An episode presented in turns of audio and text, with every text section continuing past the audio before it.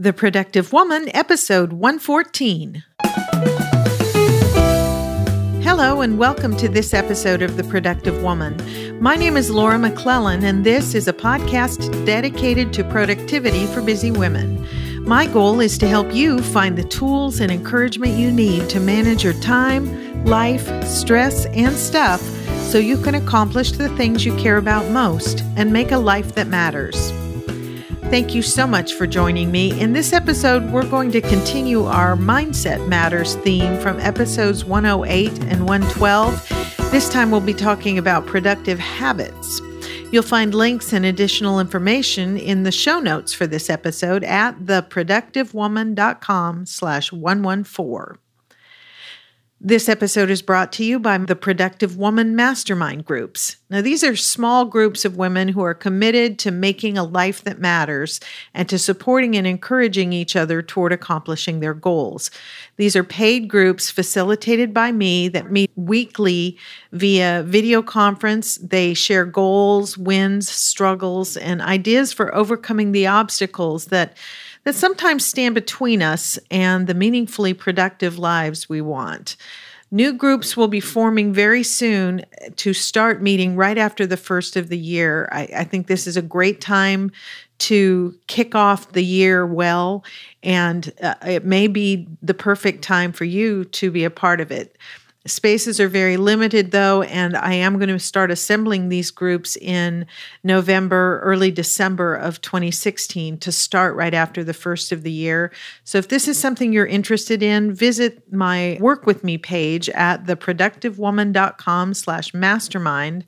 There you'll find more information about the masterminds, how they work and a link to the short online application. If you have any questions, you can email me at feedback at theproductivewoman.com.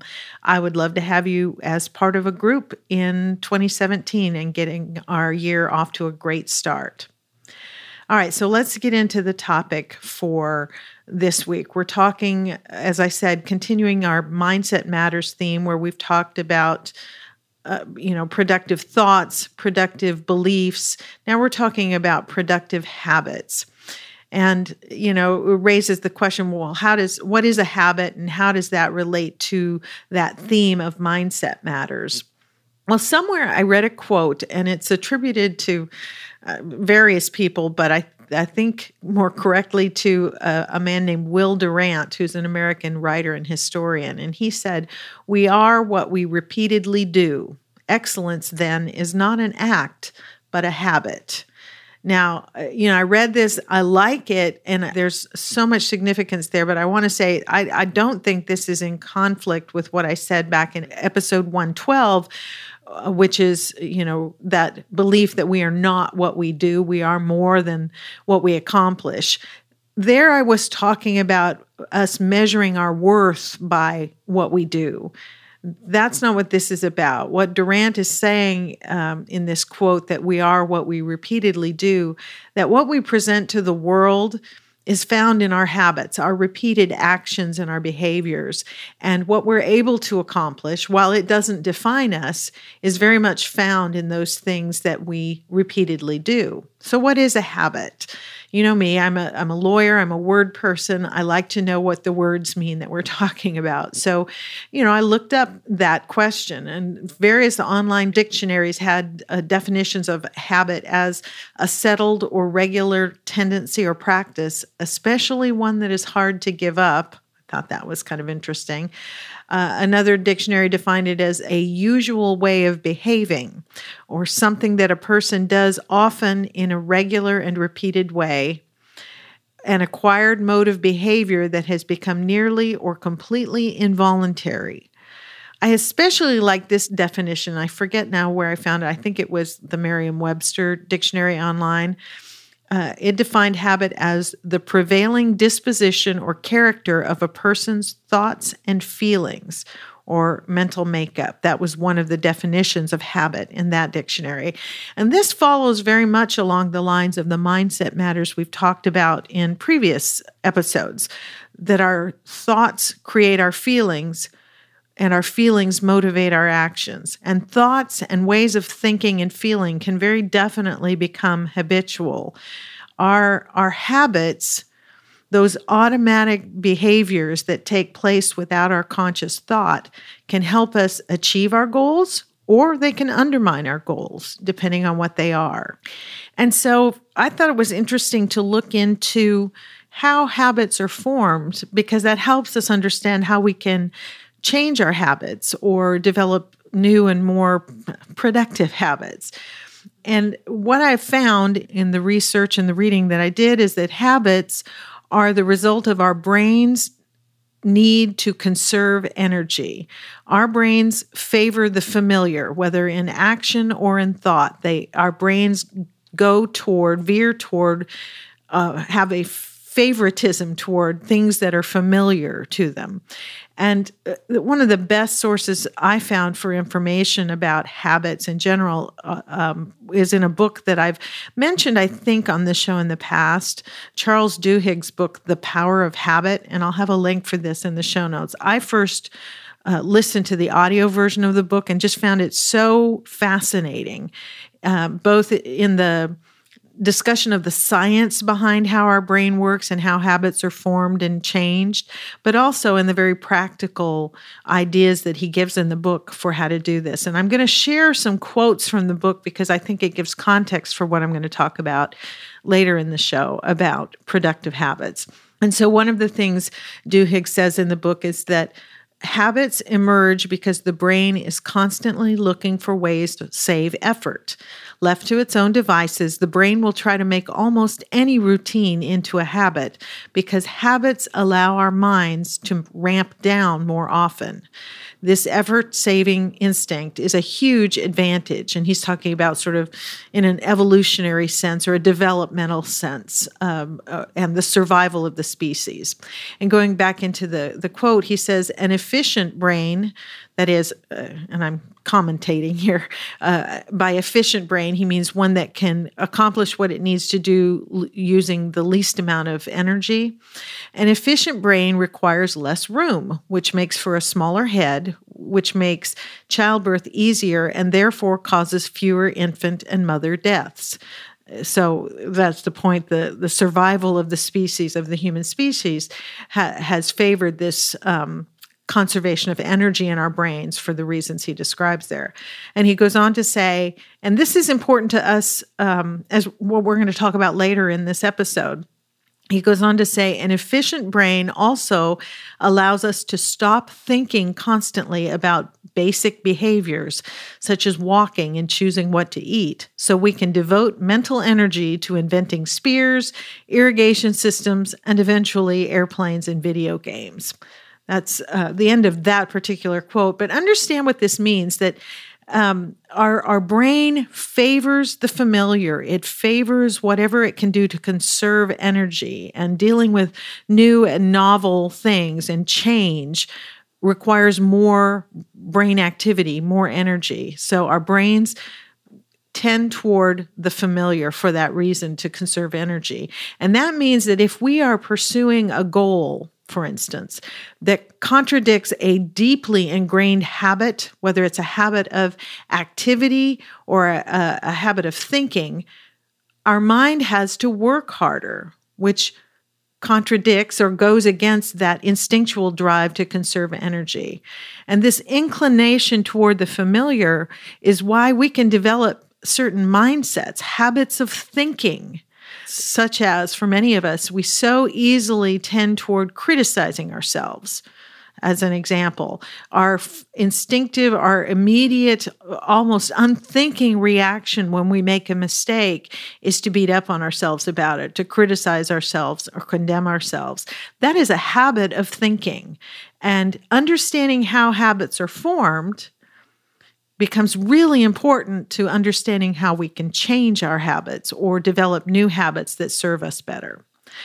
So that's a principle to keep in mind that habits result from our brain's need, tendency, drive to conserve energy that causes it to favor the familiar path. Second thing to think about here in the formation of habits that habits are activated and controlled by a primitive part of the brain called the basal ganglia. And in the book, The Power of Habit, he kind of describes where that is. And I, I just found it really interesting. You might not, but it's worth looking at. Um, when the basal ganglia is working, when we're we we basically are on autopilot acting out of habit during that time the more sophisticated parts of our brain the, the the parts of the brain that control higher and more complex levels of thinking are not working. So they are at rest so to speak those two things together i find very interesting. And and it's the reason why we can as he talks about in the book and if you just think about it one of the great examples he uses is when we learn to drive. And when you're first learning to drive every step of it you have to think about and concentrate on focus on whether it's backing out of the driveway or pulling into a parking space or just navigating down the street and changing lanes and turning, you know, one direction or the other. Um, you know, every step from putting the key in to bu- and buckling the seatbelt and all those steps, you have to think about them and focus on them. And you really can't do anything else when you're learning how to do a, a complex behavior like driving. But now, you know, I'm in my mid 50s. I've been driving for you know, since I was 15 years old, so 40, 40 years, um, I don't have to think about a lot of that stuff. Now, you know, I'm, again, failing to think about what we're doing when we're doing something like that can lead to accidents, but we don't have to think about every step the way we did in the beginning, which is why as we're driving down the street and, you know, going from home to the grocery store or whatever, if we've got somebody in the car with us, we can talk to them while we hit the turn signal without thinking about it I guess unless you, grew up in Texas where they don't seem to want to use the turn signals, but that's a different story. Um, but we, you know, if we need to change lanes, we look in the mirror, we hit the turn signal, we do all those things while carrying on a conversation with the person in the passenger seat. That's because it has become a habit. It has become automatic. The basal ganglia takes over control of that, leaving the more higher functioning parts of our brain to carry on conversations or to think really hard about a, a problem we're trying to solve while we're driving. And, and those are important things to know about. So, in the creation of habits, as we're getting into this, um, Duhigg talks about something called habit loops. And, and I'm going to quote from the book here because this is, he just describes it well. First, there is a cue, a trigger that tells your brain to go into automatic mode and which habit to use. Then there's a routine, which can be physical or mental or emotional. Finally, there is a reward, which helps your brain figure out if this particular loop is worth remembering for the future. Over time, this loop, cue, routine, reward, cue, routine, reward, becomes more and more automatic. The cue and reward become intertwined until a powerful sense of anticipation and craving emerges. And that's where habits are developed as our our brain goes into this loop of when this happens, I do this, and the result is this reward. Here's the important thing to understand about all this. And again, I'm quoting from The Power of Habit. When a habit emerges, the brain stops fully participating in decision making, it stops working so hard or diverts focus to other tasks. So, unless you deliberately fight a habit, unless you find new routines, the pattern will unfold automatically. So th- that's kind of a really brief summary of how habits are formed and this habit loop. And we'll talk about how we can apply that later on. So, what does that mean? Um, it, to get more practical, how can we change a bad habit or if if you want to use that term i'm kind of using air quotes i don't think there really is any value in labeling habits as good or bad a habit really is neither uh, intrinsically good or intrinsically bad. It's only can be evaluated in terms of whether you like the results of that habit or you don't like it. And if you don't like the results or consequences of a habit you have, then consider changing it. And that raises the question of how do we do that? If we've got a bad habit, whether it's a thought habit of, like I mentioned earlier, beating up on ourselves when we do something um, wrong or you know make a mistake or whether it's an action habit of eating too much or procrastinating about something or spending too much time you know on the internet or um, dropping piles of things on a counter in the kitchen when we come in the door. You know, any number of things can become a habit. How do we change it if we don't like the consequence of that habit? Willpower alone is not strong enough to break a bad habit. Every one of us can probably think of something that we do that we don't like that we do, but we, and we make a decision I'm not going to do X anymore. I'm not going to lose my temper when my child misbehaves or I'm not going to, you know, eat a bowl of ice cream after dinner every day, or whatever habit we've got. We make this decision you know, I'm just not going to do that anymore. But our willpower will only take us so far. Um, willpower is uh, a skill and it's a muscle that can be developed. And the studies that are cited in, in Duhigg's book, where he talks about willpower, were fascinating. They lead to the conclusion that willpower can become a habit. So, but anyway, most of us, some people can, I guess, but a lot of times we struggle with exercising our willpower that I'm not going to do this thing anymore. The better approach is to replace the habit you don't like, to break the loop, so to speak, that cue, routine, reward habit loop that constitutes a habit. And so you can do that a lot of different ways but you can change the cue. You can develop a new routine, the routine being the action that you take, or you can create a new reward. Changing any one of those will help you to change the habit.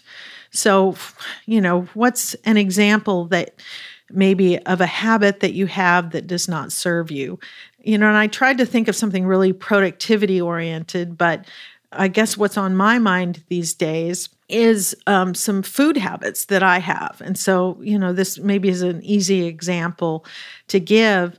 It's real easy when I get tired, I um, I eat rather than doing something active. And there's nothing wrong with eating, but I don't like the results because even though I work out regularly, I'm not losing uh, some excess weight that I'd like to get rid of.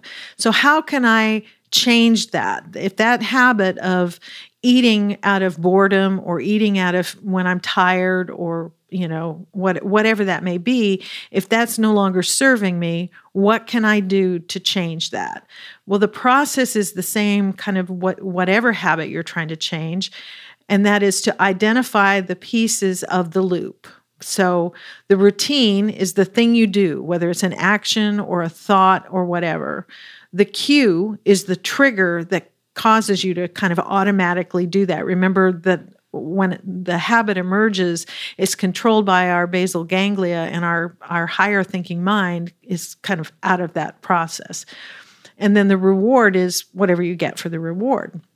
And so for me, maybe the cue is I've come home from a long day at work and I'm too tired to fix something healthy to eat. So I, you know, get a bowl of ice cream. So the cue is I've, I've come home from work, I'm tired and maybe hungry, maybe not hungry, but I'm tired. And the routine, the thing I do is just go to the path of least resistance and get a bowl of ice cream for dinner. The reward is, you know, it tastes good and I'm not hungry anymore.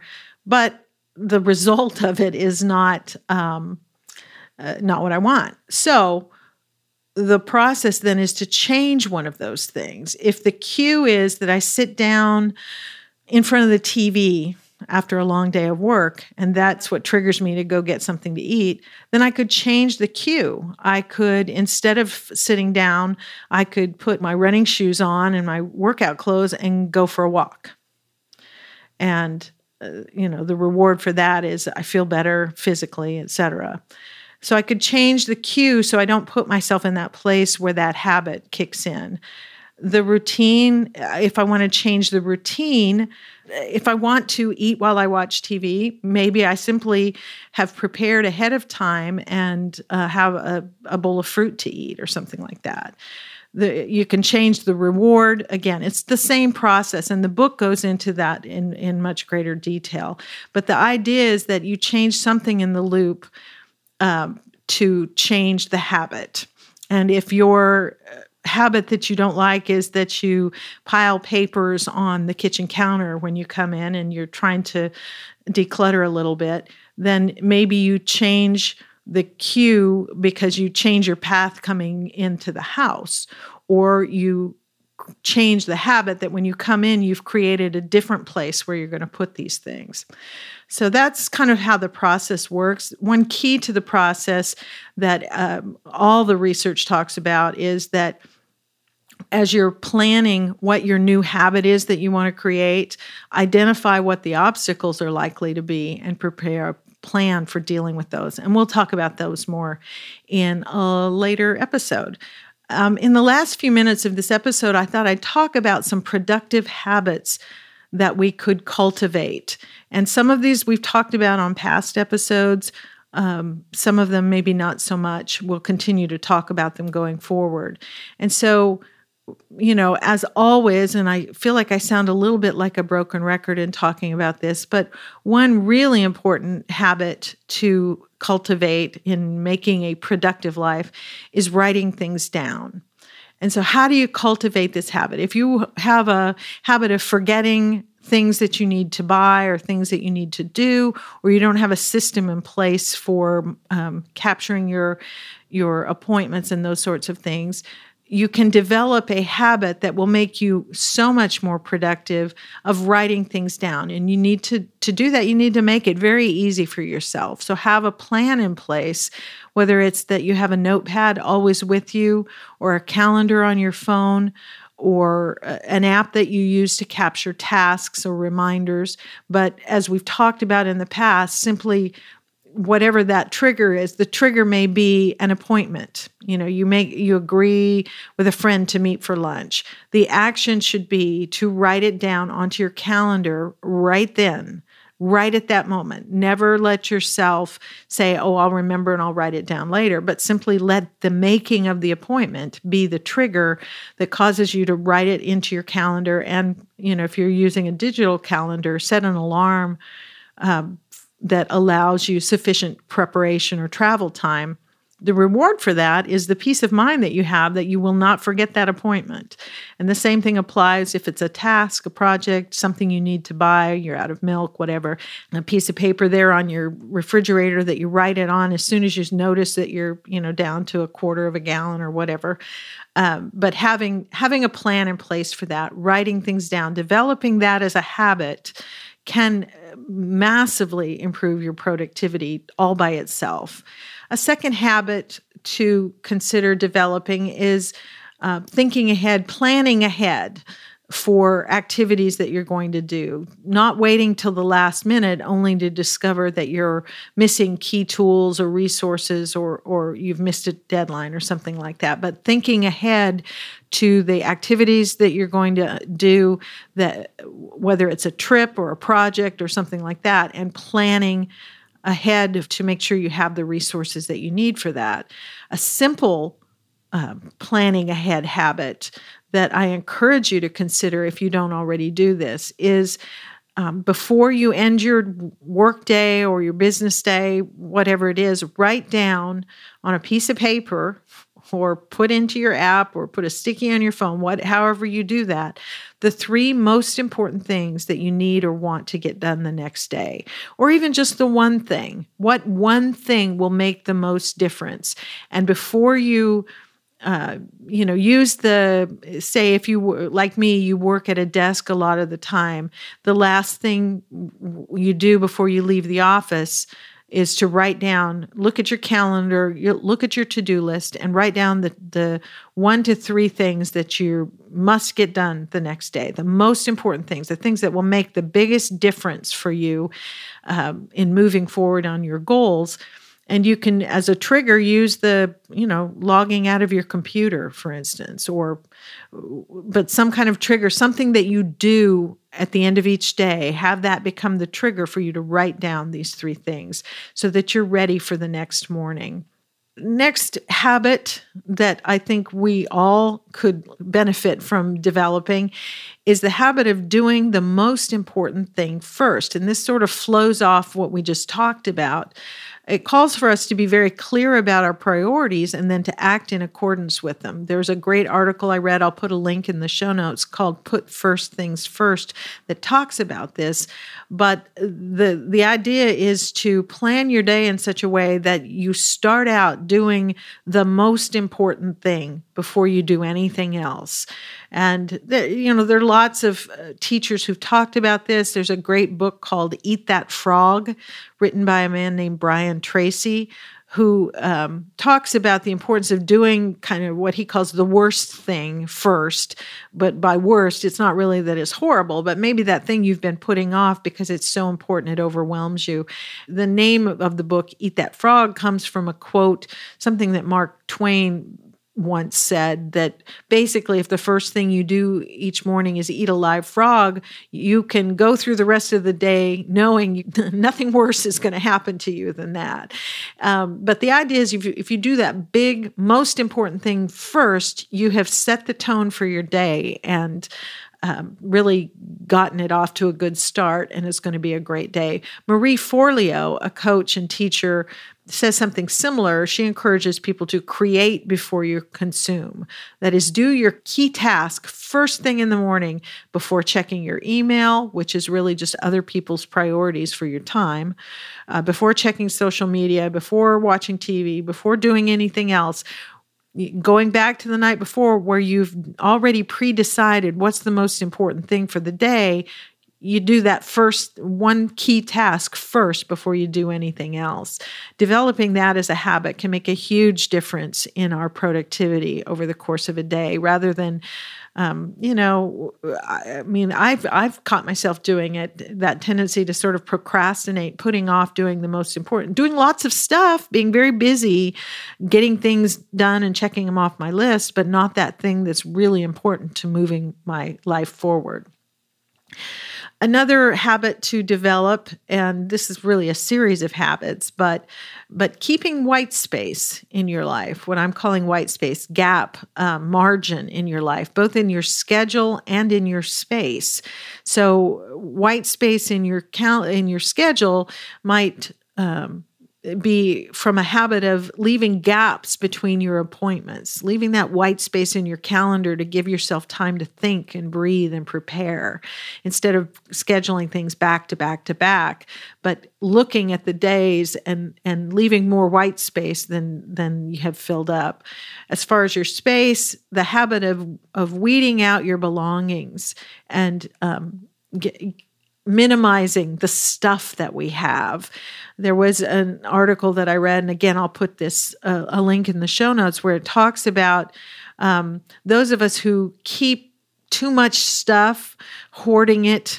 You know, we're not all hoarders, but but if we're keeping stuff that is not necessary that doesn't bring us joy or that we don't use every day this there's studies have been done that say that it could be actually impacting our our emotional and physical well-being in a very large way and I'll put a, uh, like I said, a link to this in the show notes. But this study at the Mayo Clinic points out that um, women who live in a cluttered environment are likely to have high levels of cortisol in their system and that's a stress related hormone. And the mayo clinic says that overexposure to cortisol can disrupt pretty much every body process. It's been associated with an increased risk of anxiety, digestive problems, heart disease, and weight gain, among many other issues. And surprisingly, men don't seem to suffer from this. So, um, you know, if if it seems to you that you know your cluttered home doesn't seem to bug your husband as much as it does you, that's probably right. The the studies are. Um, indicate that men simply don't suffer, don't feel the stress of a of a cluttered home the way women do. So you can consciously develop a habit of decluttering your space.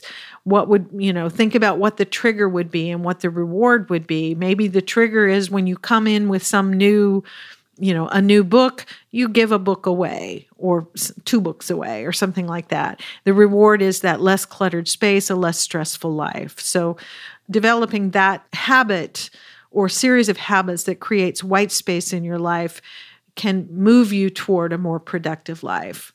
Another one I, I, wanted to talk about just briefly the habit of developing routines in your life.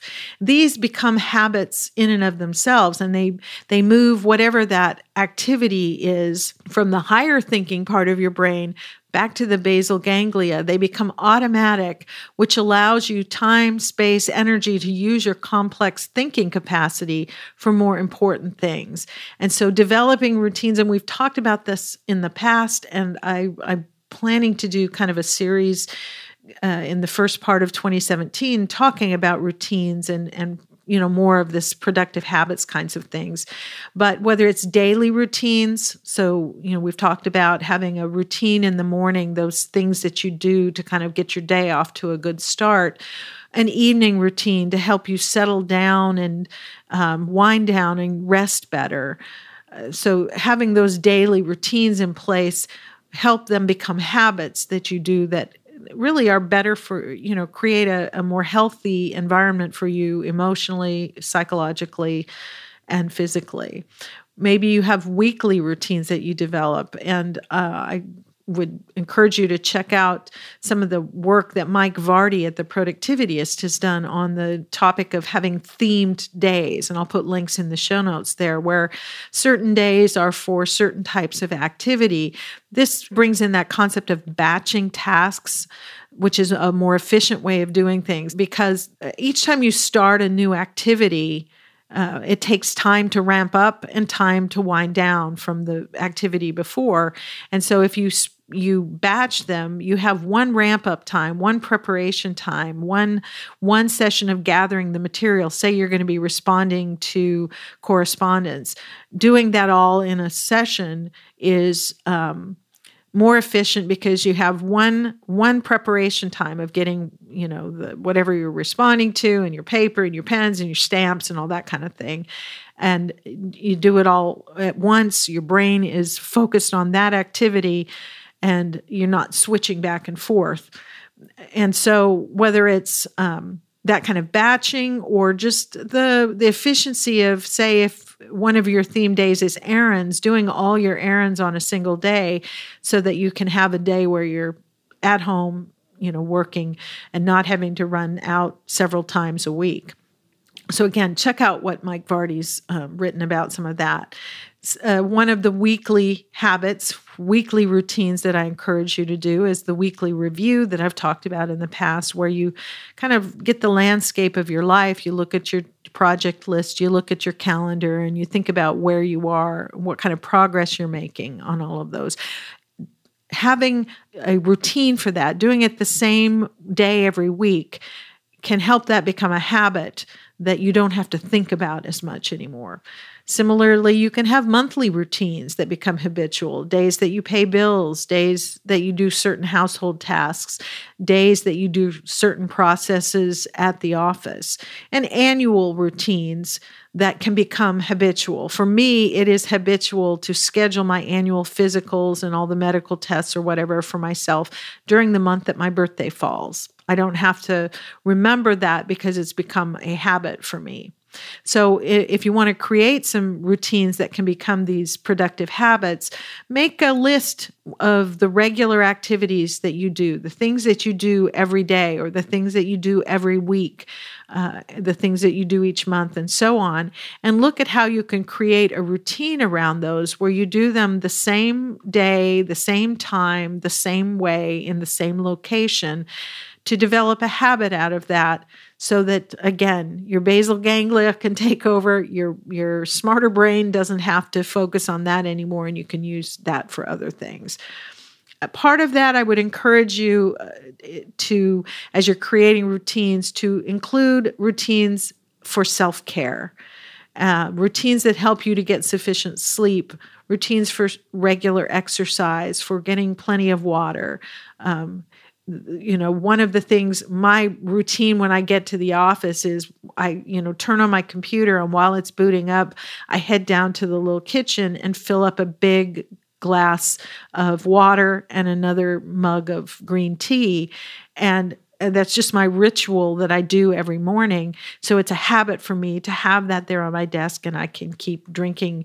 You know, I drink it till it's gone and then when it's time to get up and go, move around a little bit, I go down and refill it.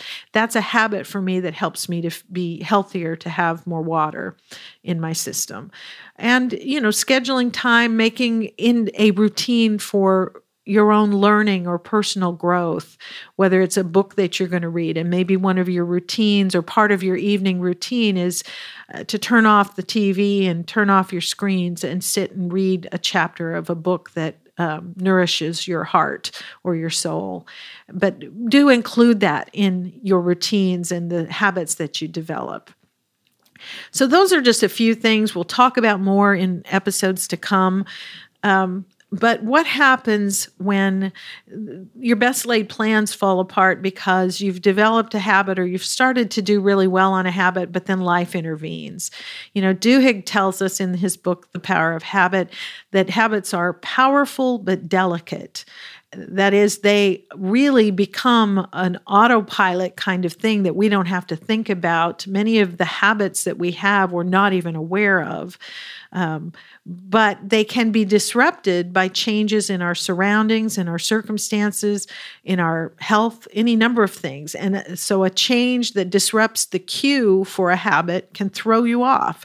Now, this can be a good thing. You can use it to your advantage because for instance, the e- easiest time to quit doing something you don't like doing is when you're in a different location or situation. In the book, he talks about if somebody wants to quit smoking, the best time to do that is while you're on vacation because all your usual cues are disrupted and it's easier to um, move out of that habit and create a new one. But on the downside, it's important to recognize that um, those changes in our system can disrupt the habits that we're trying to create.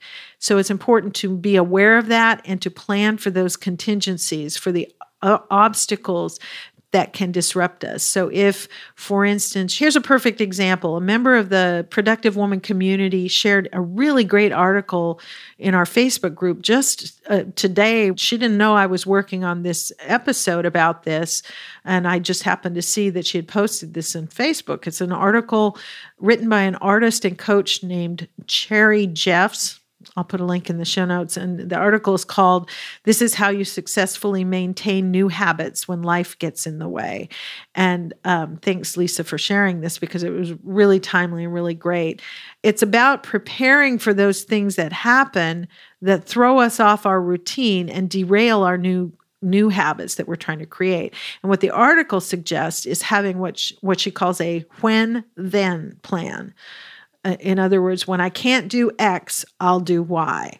And the example in the article is say you've set uh, created a new habit of writing for an hour a day. You want to you're a blogger, a novelist, or you know working on nonfiction or whatever, but you've created this habit.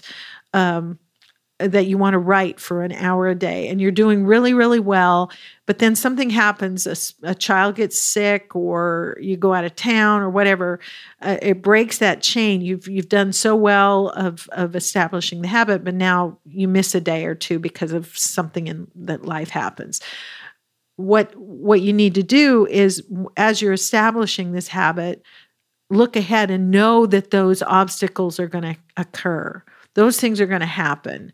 And so be prepared for that. Think ahead. When something happens that I can't do my regular habit, I'm going to do this instead. How am I going to get past that? What's going to keep me going?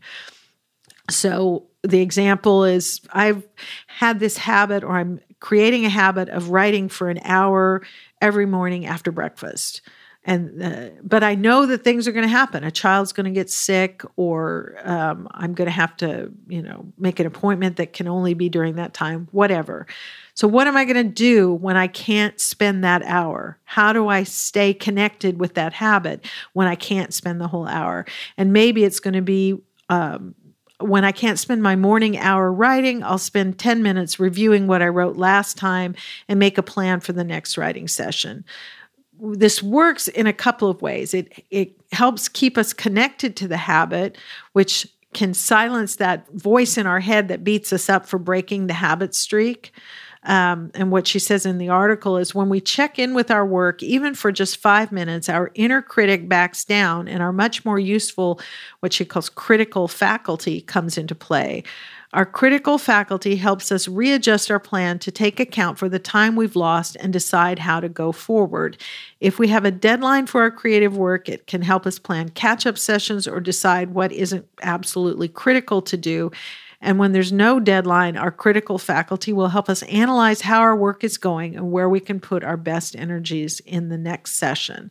So that's, uh, you know, one example of how just having that plan in place. It also helps us to turn that interruption into a productive pause that we can use to assess what we're doing and decide whether we're on the right track or maybe need to change. Um, but the idea here is, and, and Duhigg talks about this in the book quite a bit people who are successful at developing new habits plan ahead. They look ahead and they, as they're deciding what habit they want to start, whether it's, say, it's an exercise habit. I'm going to go to the gym every day after work. Well, some days I'm not going to want to. So, how am I going to get myself to do that? Or some days I'm going to have a, uh, an activity I have to go to after work and I can't get to the gym. What am I going to do when those obstacles um, pop up? Know that they're coming think ahead and have a plan in place to deal with them. That's the key to developing a new habit. Look at the habit loop, think about what the cue is, what the activity or the, the routine is going to be, what the reward is going to be. But the key to successfully developing a habit that will move us forward in our productivity is to know that the obstacles will come, think about them ahead of time, and have a plan for dealing with them when they arise. Because at the end of the day, living a meaningfully productive life requires us to adjust as life happens and to be willing to extend grace to ourselves, to be kind enough to yourself to allow the space to adjust and get back on track. And over time, those productive habits that we've developed will serve us better if we can be uh, willing to extend grace to ourselves so those are some thoughts um, on productive habits that I had in, in thinking about all this. But what do you think? Are there habits that you use to stay productive and at peace? Are there um, strategies that you have in place for dealing with the habits that you've created in your life that don't serve you? I would love to have your feedback on this because this is really something that's been on my mind. And I, um, from uh, some of the feedback that I've been getting, uh, I think there are a lot of us who struggle with some of those things. So share your thoughts, share your feedback on this, um, your questions or thoughts. There's lots of places you can share them in the comments section of the show notes for this episode, which you'll find at the theproductivewoman.com slash 114 and scroll down to the comments or post a comment or a question on the Facebook page, or even better, in the Productive Woman Community Facebook group so we can all weigh in on that. If you'd like to share your thoughts with me privately, you can email those questions, comments, or suggestions to me at feedback at theproductivewoman.com. I love to hear from you. And, uh, you know, on the point of the, the Facebook group, if you haven't already done so, do join us in the Productive Woman Community Facebook group. This is a private group where uh, we can meet up and interact more, ask each other questions, share information and articles and ideas and encouragement, anything related to building a meaningful life. Um, visit visit us there. You can find it. I think it's uh, theproductivewoman.com slash group I think is the link that will get you there. And just click on the join button. I'd love to see you there. If you find this podcast helpful, I would really appreciate it if you'd consider spreading the word, helping me spread the word. Tell a friend, share an episode on your own social media channels. Consider leaving a review in iTunes if you haven't already. It really is an encouragement to me and it helps other people uh, find the show just because of the way things work in iTunes. I want to say a special thank you to Kathy RN137, who recently left a lovely little five star review in iTunes. Um, she says, Don't be fooled. This show isn't only about the latest tools, apps, and planners. And she put in parentheses, although Laura loves to talk about those. Um, she says Laura delves into issues affecting our thoughts and feelings as well, mindsets that affect our productivity in all areas of life. A must listen for the busy woman. So thank you, Kathy RN 137. I appreciate those encouraging words very, very much. Finally, if you're looking for more encouragement, motivation, accountability in achieving your goals and moving forward in a life that matters, consider joining the next, session of the Productive Woman Mastermind groups. As I mentioned before, I'm forming groups now as this uh, episode goes live. I'm reaching out to people who have applied in the past for the groups that will start meeting right after the first of the year. I think you will find them worth the investment, but spaces are limited. So uh, check out the information and the application, which you'll find at theproductivewoman.com slash mastermind. And email me today at feedback at theproductivewoman.com if you have questions. And that, my friends, is it for this episode of The Productive Woman. I really appreciate you spending this time with me. I hope you found something in it that's helpful to you. I really would love your feedback and your ideas on this topic. So do do reach out and share your thoughts in one of the ways we've talked about. I look forward very much to talking with you again soon. So until next time, remember, extend grace to each other and to yourself and go make your life matter.